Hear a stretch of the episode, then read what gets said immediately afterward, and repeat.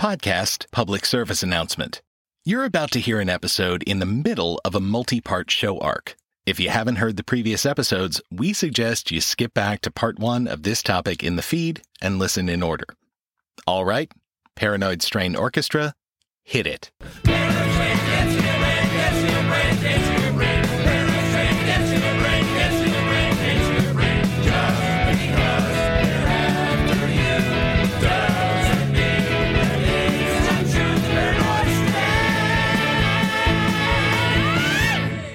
We're not going to go in depth on the history and impact of the Freemasons now because we're going to devote the lion's share of our new 2021 content to the history of all the major secret societies that conspiracists have obsessed over throughout the ages, including the Illuminati, the Templars, the Rosicrucians, and many more, but definitely the Masons. He assures me that these shows are going to. Nope, I'm not going to read that. Um, Dana, we've talked about this. I write the scripts, you say the things, and the deal is you get all the funny lines, so please read it. No, I have some dignity. This is worse than when you made me do the Scottish accent for David Hume. Say it, Dana. No. Say it. Fine. He assures me that these shows are going to be a mason. See? Hilarious. Fuck you, I quit. Thinks he can make me read any old bullshit he writes down? Worst fucking pun I've ever heard. A mason. What is wrong with him? He can do his own goddamn dulcet Northern European injections from now on. Or get a trained monkey or something. Goodbye and good riddance. Well, this took an unexpected turn. I'm really gonna miss her. Jeez. Oh shit, that's right. I just remembered that since I write all this nonsense, by extension, I wrote that little dust up, and so QED, I think I can get her back by typing, Hey there, Jesuit. Jesuit. Just joking. All is forgiven. Glad, to be part of the team. I love puns. Excellent. Now, where was I? Oh, yes, all of that. A Mason Ugh. Content is coming your way next year, but we still have to pause a moment here to note that concern about the Masons' influence on the colonies and the young United States was widespread and deeply felt. Why? Well, that requires a bit of backstory. Remember way back in our first episode, we discussed the fact that conspiracy thinking was inextricably linked to the entire endeavor of revolution For the Patriots, and counter revolution, for the Tories. and that the Constitution itself was seen as a backstabbing power grab by the Federalists, at least in the opinion of the Anti Federalists. In his book, The Ideological Origins of the American Revolution, author Bernard Bailyn suggests that the colonists, separated from England and therefore the goings on at Parliament by thousands of miles and weeks of time, were convinced by many local sources that their representative government was being undermined and subverted by sinister forces in the king's administration. Reading this material leads to the rather uncomfortable feeling At least for those of us who are both Americans and inclined to align ourselves against whatever conspiracy theories are fanning the flames at any given moment. that a hypothetical 18th century, the Old Town Crier edition of Ye Paranoid uh, Strain uh, I know you can't see them, but please trust that there is a bunch of extra E's in that title. Anyway, your humble narrator, and probably a lot of you, would be, for very good reasons, dismissing as bogus the same rumors and purported outrages that sparked many American colonists to take up arms against the motherland. That is, I think I would be inveighing against the same conspiracy theories that drove popular support for the revolution in the first place. We like to think we would be on the side of cooler heads. For example, Bailyn quotes a founding father, John Dickinson, an American patriot and also, obviously, a born anti conspiracist, who ruefully reflects on how easily his fellow patriots could be stirred to furious reaction on the slimmest evidence against the king. That every little royal or parliamentary decision that might in and of itself not have had a huge impact on the colonies came to be seen as part of a System of oppression. Everyone, therefore, however small in itself, became alarming as an additional evidence of tyrannical designs. It was in vain for prudent and moderate men to insist that there was no necessity to abolish royalty. Nothing less than the utter destruction of the monarchy could satisfy those who had suffered and thought that they had reason to believe they always should suffer under it. The consequences of these mutual distrusts are well known. Similarly, Peter Van Schaak, a New Yorker, was well aware that Parliament and the Crown were running roughshod over the colonies, but he still realized many of the most inflammatory accusations and the deliberate conspiracy they were used to gin up were ill founded. Most of them seem to have sprung out of particular occasions and are unconnected with each other. In short, I think those acts may have been passed without a preconcerted plan of enslaving us. The Tories, that is, those who remained loyal to the British Crown even as the revolution erupted, also thought themselves beset on all sides by conspiracies, though of course theirs were coming from the other direction. One Thomas Hutchinson, who had been living in England since 1774, having left due to fears of reprisal for his loyalist views, wrote, Strictures upon the declaration of the Congress of Philadelphia to prove that, if no taxes or duties had been laid upon the colonies, other pretenses would have been found for exception to the authority of Parliament.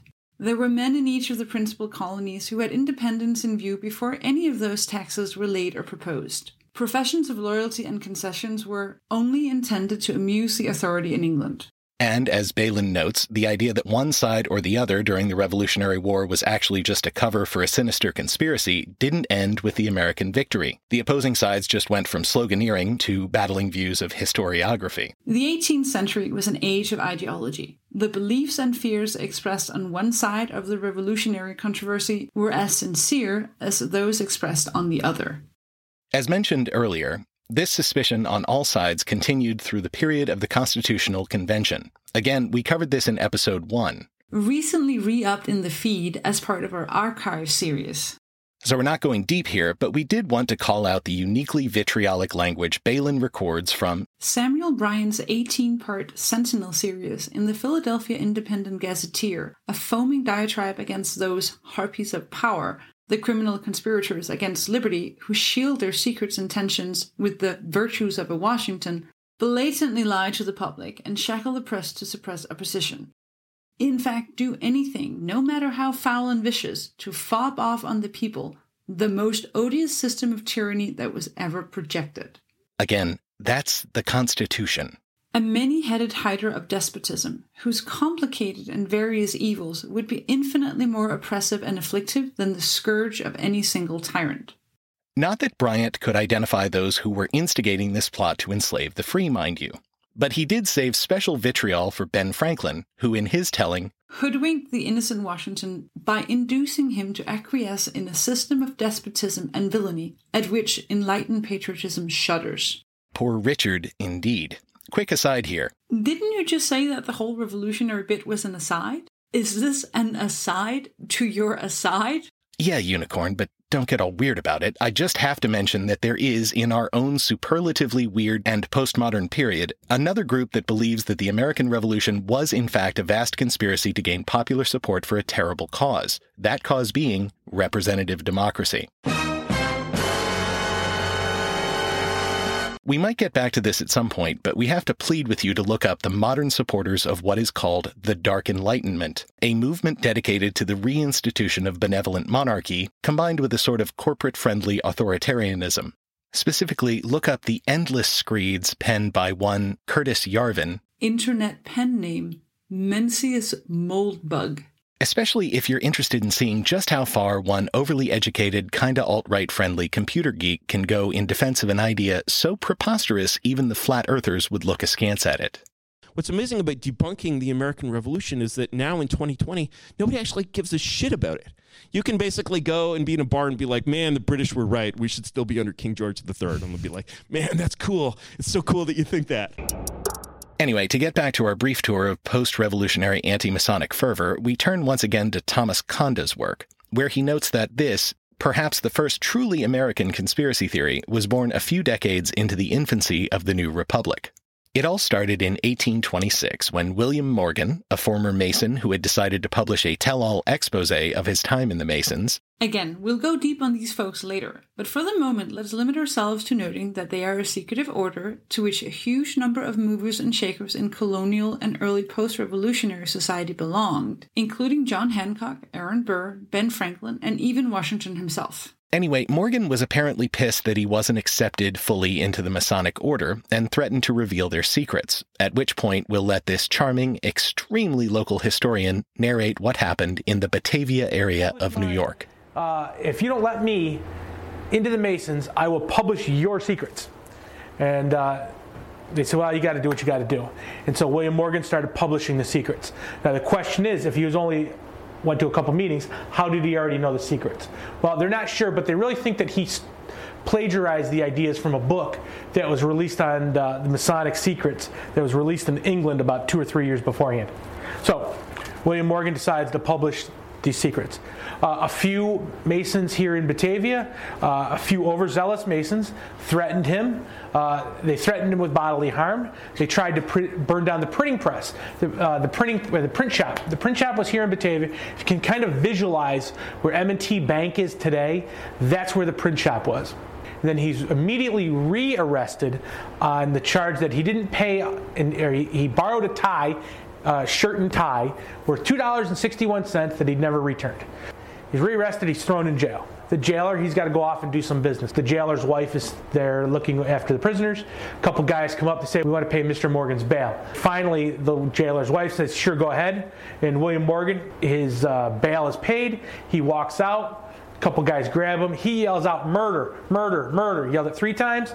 They throw him in the back of a carriage, and that's the last he's ever seen the anti-Masons, what they say happened was they rode William Morgan out into the river. They, they uh, threw a chain, a chain around him, threw him overboard, and he drowned right there in the Niagara River. Nobody knows what actually happened. Regardless of what fate actually befell Morgan, he and his book were never heard from again, and as Konda notes, people understandably assumed he had been murdered by the Freemasons. The incident was seized on by people who already found Masonry suspicious, and by New York opponents of President Jackson, himself a Freemason. Fostered by friendly newspaper publishers and by New York politician Thurlow Weed, the movement was quickly transformed into a political party, the Anti Masonic Party, that became quite successful in New York, as well as in Vermont and Pennsylvania.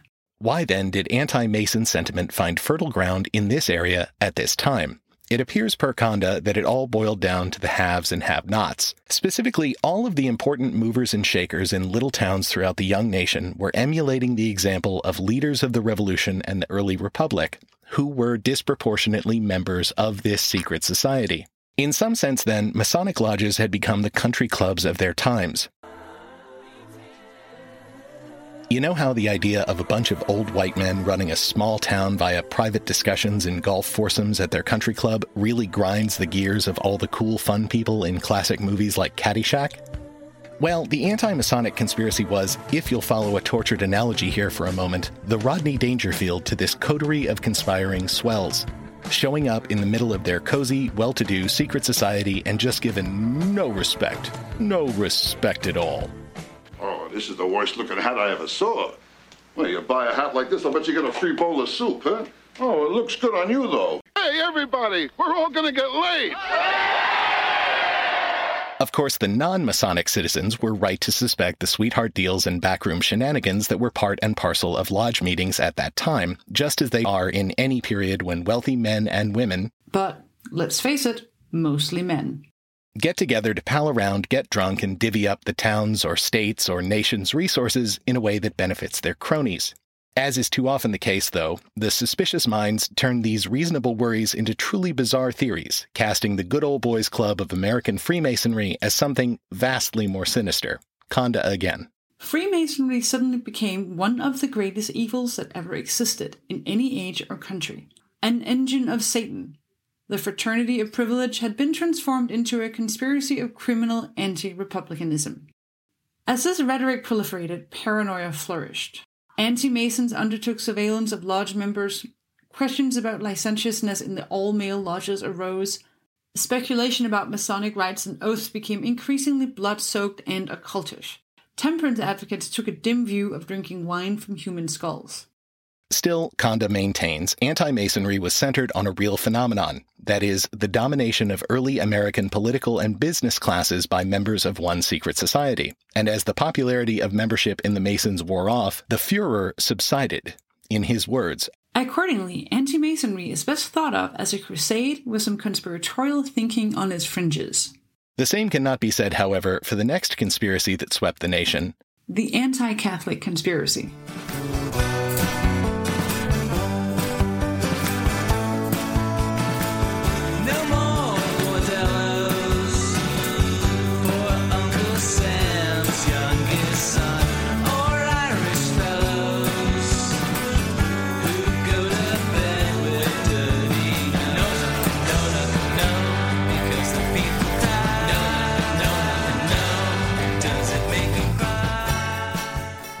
Admittedly, this one hits close to home. The pseudonym isn't a completely whimsical concoction.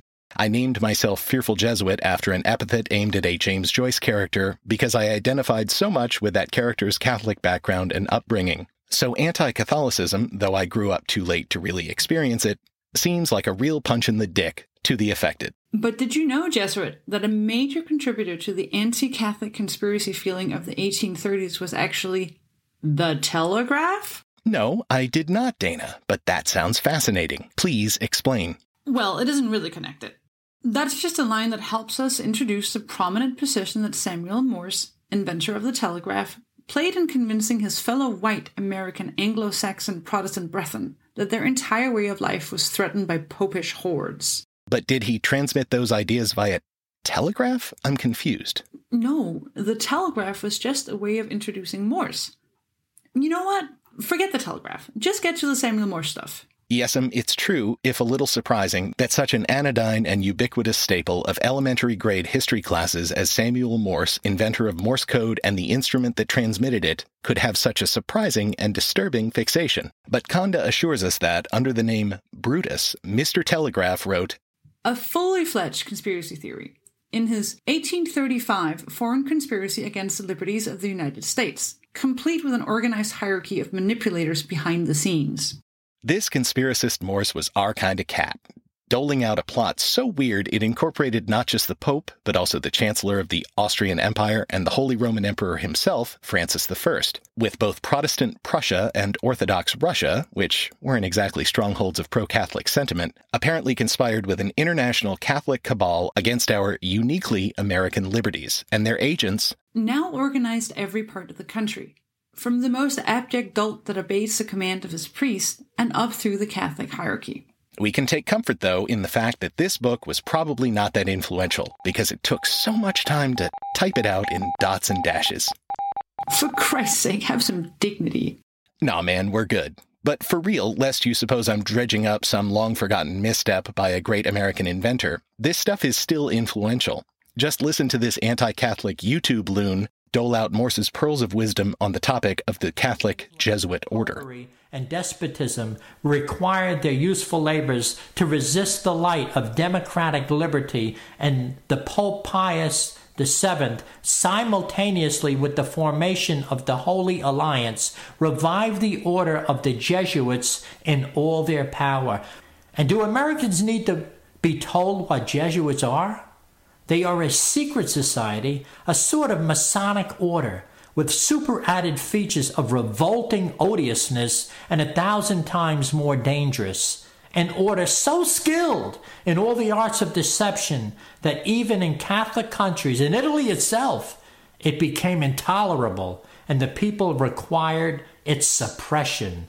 And that's from Samuel Morse of course, Morse was not alone back in the 1830s and 40s. Many writers were absolutely convinced that the hordes of Irish and other Catholic immigrants coming to the great Protestant Republic would blindly obey the orders of their priests and bishops and vote to, quoting here, decide our elections, perplex our policy, inflame and divide the nation, break the bond of our union, and throw down our free institutions. Konda also notes Anti Catholic organizations spread the fact that a Catholic orchestrated run on the banks caused the Panic of 1893, and they circulated a fraudulent papal encyclical giving the date when Catholics should begin exterminating all heretics. And again, because this was a genuine conspiracy theory, unlike the previously discussed anti Masonic fervor, it was like many other such theories, self sustaining, because it insisted not only on the provable fact that there were more Catholics in America in the mid 19th century than was the case in previous eras, but also on the totally bogus idea that these Catholics were the tip of the spear of an international conspiracy to destroy Protestant America. Unfortunately, much as the QAnon conspiracy seems on the verge of doing in our period, pending the outcome of November's election. The anti Catholic conspiracy eventually yielded a brand new political movement, one that is particularly aptly named the Know Nothings. Yeah, I get it. A bunch of conspiracy theorist anti immigrant dumbfucks get together to do stupid shit, and they literally call themselves the Know Nothings, as if blissfully unaware of how easy they would be to ridicule. It would be like the aforementioned QAnons eventually formed a political party called the Credulords, or Boomers for Drooling Insanity, or the damn it, did you forget to give Grandpa his pills again? party. Which, of course, they still might. Anywho, the Know Nothing movement was actually named after the response that any member was supposed to give if asked about the group or its doings. That is, Sir, I know nothing. Longtime listeners will recognize this as being Socrates' favorite saying as well, but it's safe to presume the similarity ends there. So the Know Nothings emerged out of the discontent of working people, mostly in the North, who were squeezed by the changing economy brought on by railroads and increased competition. They misdirected their anger toward immigrants who were supposedly taking American jobs. They took our jobs! They took our jobs! Most of their ire was aimed at the Irish who were arriving in large numbers and whose seemingly exotic Catholic rituals struck the native born white Protestant population as positively satanic. This was a worldview they had largely inherited from their Puritan forebears. As David Brion Davis puts it in Fear of Conspiracy Protestants in a world divided by religious and ideological conflict. The American colonists inevitably looked upon the Catholic Church as the source of a worldwide conspiracy against liberty. They defined their own society as a purified and de Romanized extension of England, and thus as the polar opposite of Catholic Europe. A thread which runs through much of the literature of counter-subversion is the argument that any threat to American Protestant is a threat to freedom, order, and morality. As you certainly might expect, this attitude eventually led to violence.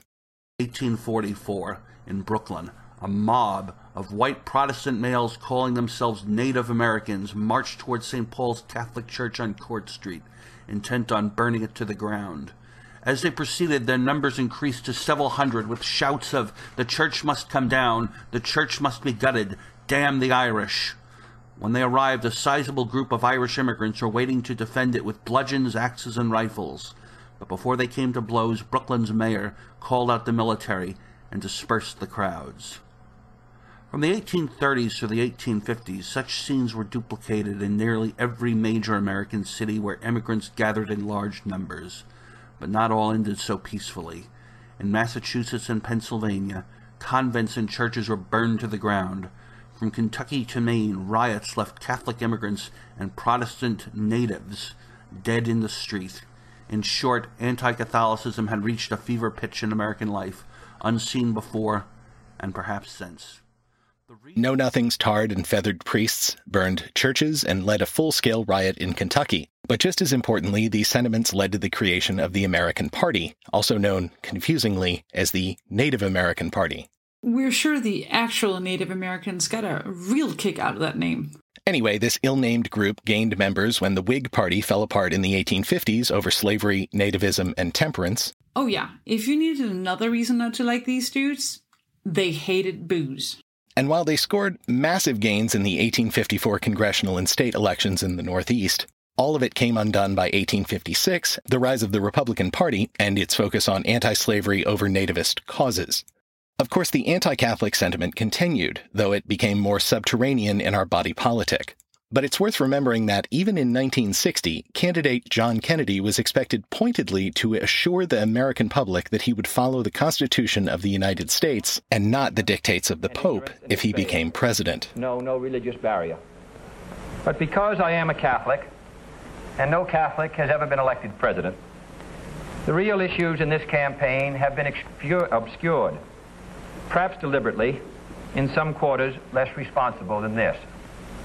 So it is apparently necessary for me to state once again, I believe in an America where the separation of church and state is absolute, where no Catholic prelate would tell the president, should he be Catholic, how to act, and no Protestant minister would tell his parishioners for whom to vote.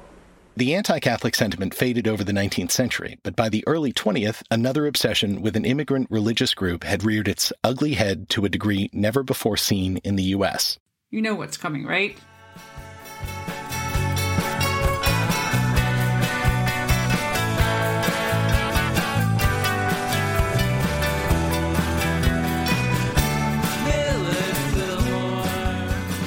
Yes, it's our old adversary, conspiracist anti Semitism. But in an ironic twist, one of the chief promulgators of this poison during the pre World War II period, when, you know, it might have been nice for Americans to get less anti Jewish, and more supportive of helping oppressed refugees fleeing the Nazi nightmare? Was in fact the most famous Catholic priest in 1930s America. Apparently, he missed the history lesson on how religious bigotry and conspiracy thinking could impact an oppressed religious minority in America, the way it had his own the Catholics. Asshole.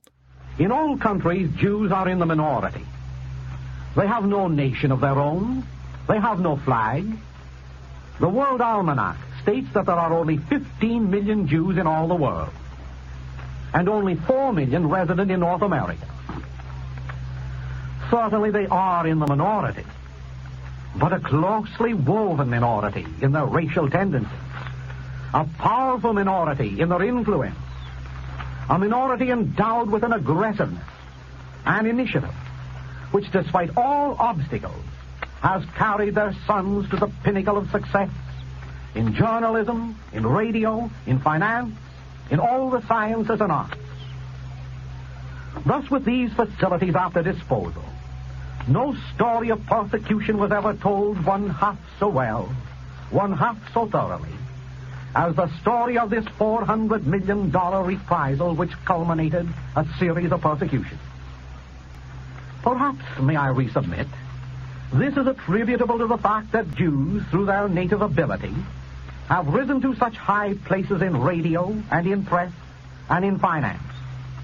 Perhaps this persecution is only the coincidental last straw which has broken the back of this generation's patience.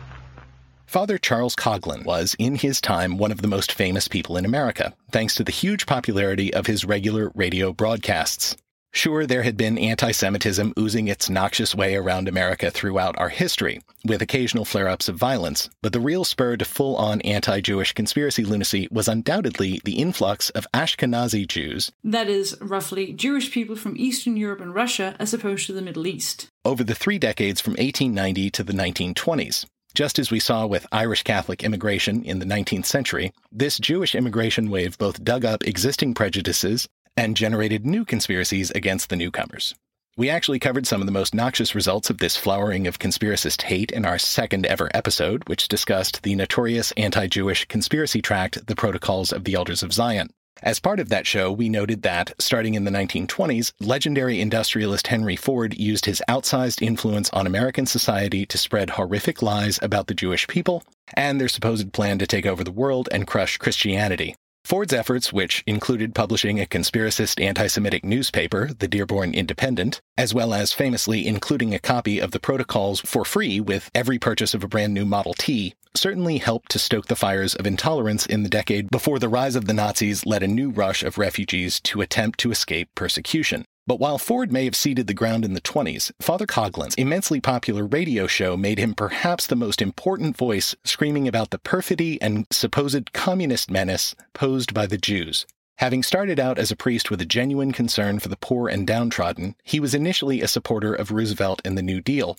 But Coughlin rapidly soured on both, tying them into his dark, suspicious view of a world in which sinister money changers, Remember, money changers, which refers to a story in which Jesus drove a group of same from the temple in Jerusalem, is always code for money hungry Jews. Were on the verge of subverting the American way of life and grinding us all under the heel of communism. Coughlin's outlook for both democracy and capitalism was also incredibly bleak. But fortunately, he saw for his beloved downtrodden white people a clear and perfect solution fascism. You mean he had fascist tendencies? No, I mean he thought the cure for America's ills was to scrap this democracy bullshit and opt for pure D hardcore fascism. Like, he embraced Mussolini and Hitler, blamed the Jews for their own persecution, and suggested that, if anything, once he and those who followed him rose to power, the Jews would have it worse under his American brand than it did with the Austrian guy whose mustache made it look as if his nose had shit itself. We know he used that joke in a previous episode, but he is really proud of it, so let's cut him some slack. I'm not kidding, by the way. Here's an actual quote from Father Douchebag himself. When we get through with the Jews in America, they'll think the treatment they received in Germany was nothing. That audio I included a bit earlier of Coughlin ranting about the Jews, that was him blaming Jewish people for Kristallnacht, the legendary night of terror in which Hitler's followers beat and murdered Jews, smashed their synagogues, and otherwise carried out a campaign of unmitigated violence. And he blamed the Jewish people for bringing this on themselves? I'm no Catholic, but couldn't someone above priest and below pope do something about this? Sure, but the problem was that Coughlin's bishop was a big fan of his hateful rhetoric, so he was simply allowed to drone on and on, stoking the vilest tendencies in his audience, convincing them that Jews were responsible for all the world's ills, etc. So, how did they ever get rid of this motherfucker? Eventually, two things happened. The bishop who supported him died and was replaced by a new guy who didn't look so fondly on Coughlin's ranting.